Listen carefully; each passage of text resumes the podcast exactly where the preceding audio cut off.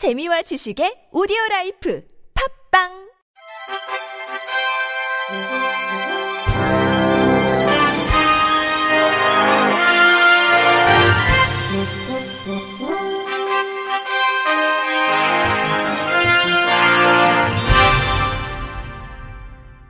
청취자 여러분 안녕하십니까? 12월 7일 수요일 KBRC 뉴스입니다.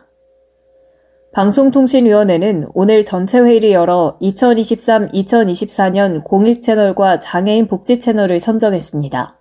공익 채널은 방송법에 따라 방송의 공익성 제고를 위해 방통위가 2년마다 선정하는 채널에 대해 유료 방송 플랫폼이 공익 채널 분야별로 한 개 이상씩 의무적으로 송출하도록 한 제도로 2006년부터 시행됐으며 장애인 복지 채널도 같은 취지와 내용으로 2013년부터 적용됐습니다. 심사 결과 3개 공익성 방송 분야 중 사회복지 분야엔 다문화TV, 소상공인 방송, 육아방송, 한국직업방송, 과학문화진흥 분야엔 사이언스TV, 아리랑TV, 토마토 클래식, 교육 지역 분야엔 EBS 플러스 1, EBS 플러스 2, EBS 잉글리시, MBC 넷이 각각 공익 채널로 선정됐으며 장애인 복지 채널엔 복지TV가 인정됐습니다. 안영환 부위원장 등 일부 위원은 교육과 지역 항목이 묶여 있어 점수와 역량이 충분한 방송사가 탈락하는 사례가 생긴다는 점을 지적하면서 추후 기준 개선을 촉구했습니다. 이번에 선정된 채널들의 유효 기간은 내년 1월 1일부터 2024년 12월 31일까지 2년이며 방통위는 해당 채널들이 제출한 계획서 및 인정 공고 사항 등을 성실히 이행하는지 등을 점검할 계획입니다. 아울러 방통위는 공익채널 분야 다변화 및 장애인 정보 접근권 강화 등 심사위원회에서 제안한 정책 건의 사항을 면밀히 검토해 제도 개선을 추진할 계획입니다. 한상혁 위원장은 공익채널과 장애인 복지채널 선정을 통해 방송의 공익성과 다양성이 구현되고 사회적 소수자들의 미디어 복지 제고에 도움이 되길 기대한다고 말했습니다. 방송통신위원회와 시청자 미디어 재단은 오늘 명동 은행회관에서 2022 베리어프리 콘텐츠 공모전 시상식을 열었습니다. 올해 처음 개최된 이 행사는 장애인과 비장애인이 동행하는 미디어 세상이란 주제 아래 장애인과 비장애인이 모두 참여해 직접 제작한 미디어 콘텐츠를 향유하고 소통하자는 취지로 마련됐습니다. 지난 9월부터 두 달간 장애 대상 콘텐츠, 장애인 제작 콘텐츠 등 분야별로 공모를 진행한 결과 총 146점의 작품이 접수됐습니다. 대상은 지체장애인, 농인 수어 통역사, 농인 편집자가 함께 제작한 영상으로 장애인의 화보 모델 도전기를 다룬 세상에 없던 화보 모델에 도전하다가 수상했습니다. 해당 작품은 장애를 부정적이고 왜곡된 대상이 아닌 긍정적이고 주체적인 대상으로 다룰 수 있다는 메시지를 전달해 좋은 평가를 받았습니다. 한상혁 방통위원장은 개막사에서 장애인과 비장애인이 서로가 벽을 허물어 자유롭게 즐기며 소통하고 공감할 수 있도록 미디어가 매개체 역할을 해야 한다며 누구나 소외되지 않고 미디어를 즐기고 참여할 수 있도록 지원해 나가겠다고 밝혔습니다. 수상작들은 방통위 홈페이지와 시청자 미디어 재단 홈페이지를 통해 감상할 수 있습니다. 아바타 수어 구형 고도화 기술을 통해 박물관 해설문을 청각장애인들이 쉽게 이해할 수 있도록 돕는 실증 작업이 이뤄집니다. 광주과학기술원 한국문화기술연구소는 청각장애인을 위한 지능형 전시 해설 문자 한국수어 변환기술 개발 실증을 한다고 밝혔습니다. CT연구소가 개발한 3D 모션 교정 기술을 적용해 기술을 실증하는 이번 서비스는 내일부터 2023년 2월 28일까지 국립광주박물관에서 제공합니다.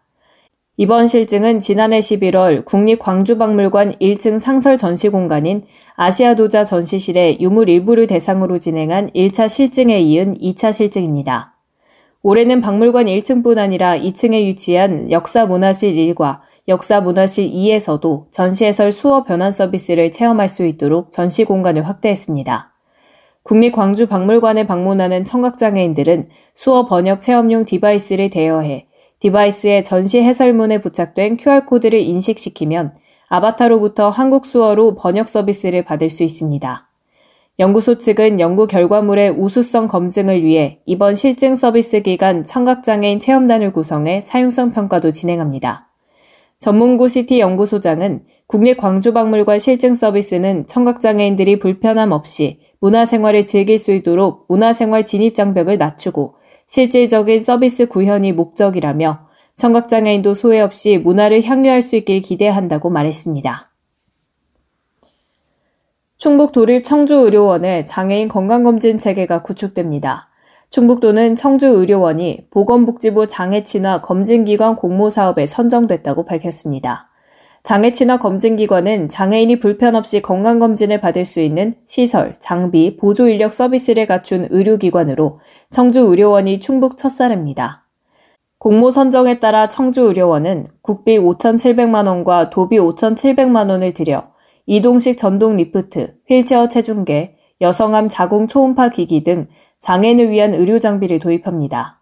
건강보험공단은 청주의료원에 건강검진 건당 장애인 안전편의 관리비를 추가 지급합니다.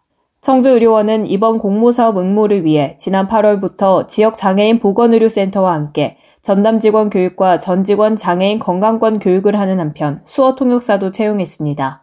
도 관계자는 시설 기준이 매우 까다로운 장애 친화 검진기관 공모 사업은 병원 측의 많은 관심과 노력이 필요하다면서 도는 청주의료원을 시작으로 매년 한 곳씩 장애 친화 검진 기관을 늘려나갈 방침이라고 말했습니다.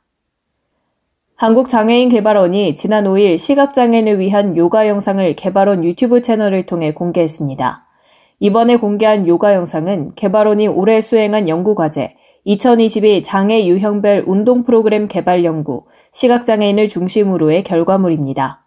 코로나19 이후 장애인 편의시설을 갖춘 체육시설의 운영이 중단되거나 운영 규모가 축소되면서 다양한 이용자를 위한 비대면 운동 콘텐츠가 점점 증가하고 있는 상황이지만 이들 대부분의 비대면 콘텐츠는 시각장애인이 이용하기엔 많은 한계점이 있었습니다.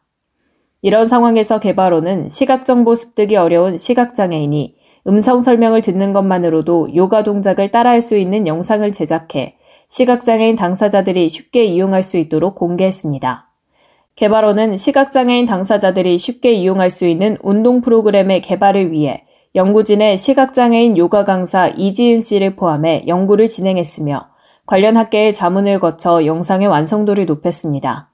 영상은 명상과 몸풀기, 우르드 바하스타사나, 우타나사나, lunge low lunge, plank, 차투랑가, 코브라 자세, down dog, 수리아 나마스카라, 마무리 스트레칭 등 총 10편으로 구성되어 있습니다. 본 영상은 한국장애인개발원 유튜브 채널에서 시청할 수 있습니다. 미국 프로야구 샌디에이고 파드리스 선발 투수인 조 머스그로브가 남극에서 가장 빠른 공을 던진 사나이란 이색 타이틀을 얻었습니다. 7일 UPI 통신과 APTN에 따르면 머스그로브는 최근 남극 대륙을 찾아 시속 약 138km의 공을 던졌습니다. 시속 138km는 남극에서 측정된 가장 빠른 구속입니다. 이번 도전은 장애인 선수 재단의 활동을 격려하고 대중의 관심을 제고하기 위해 시작됐습니다. 양손과 다리가 없는 야구 꿈나무 랜디스 심스, 하지 절단 수술을 받고 국제 철인 3종 경기 대회를 완주한 로더릭 슈얼, 도쿄 패럴림픽 창던지기 동메달리스트 저스틴 퐁사반도 이번 도전에 함께했습니다.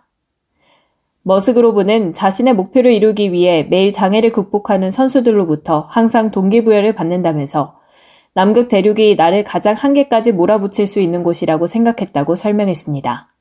그러면서 이번 도전은 장애인 선수들이 계속 꿈을 쫓을 수 있도록 의족과 휠체어 등을 제공하는 장애인 선수 재단에 대한 인식을 제고하기 위함이었다면서 함께 할 수 있어 영광이었다고 소감을 밝혔습니다.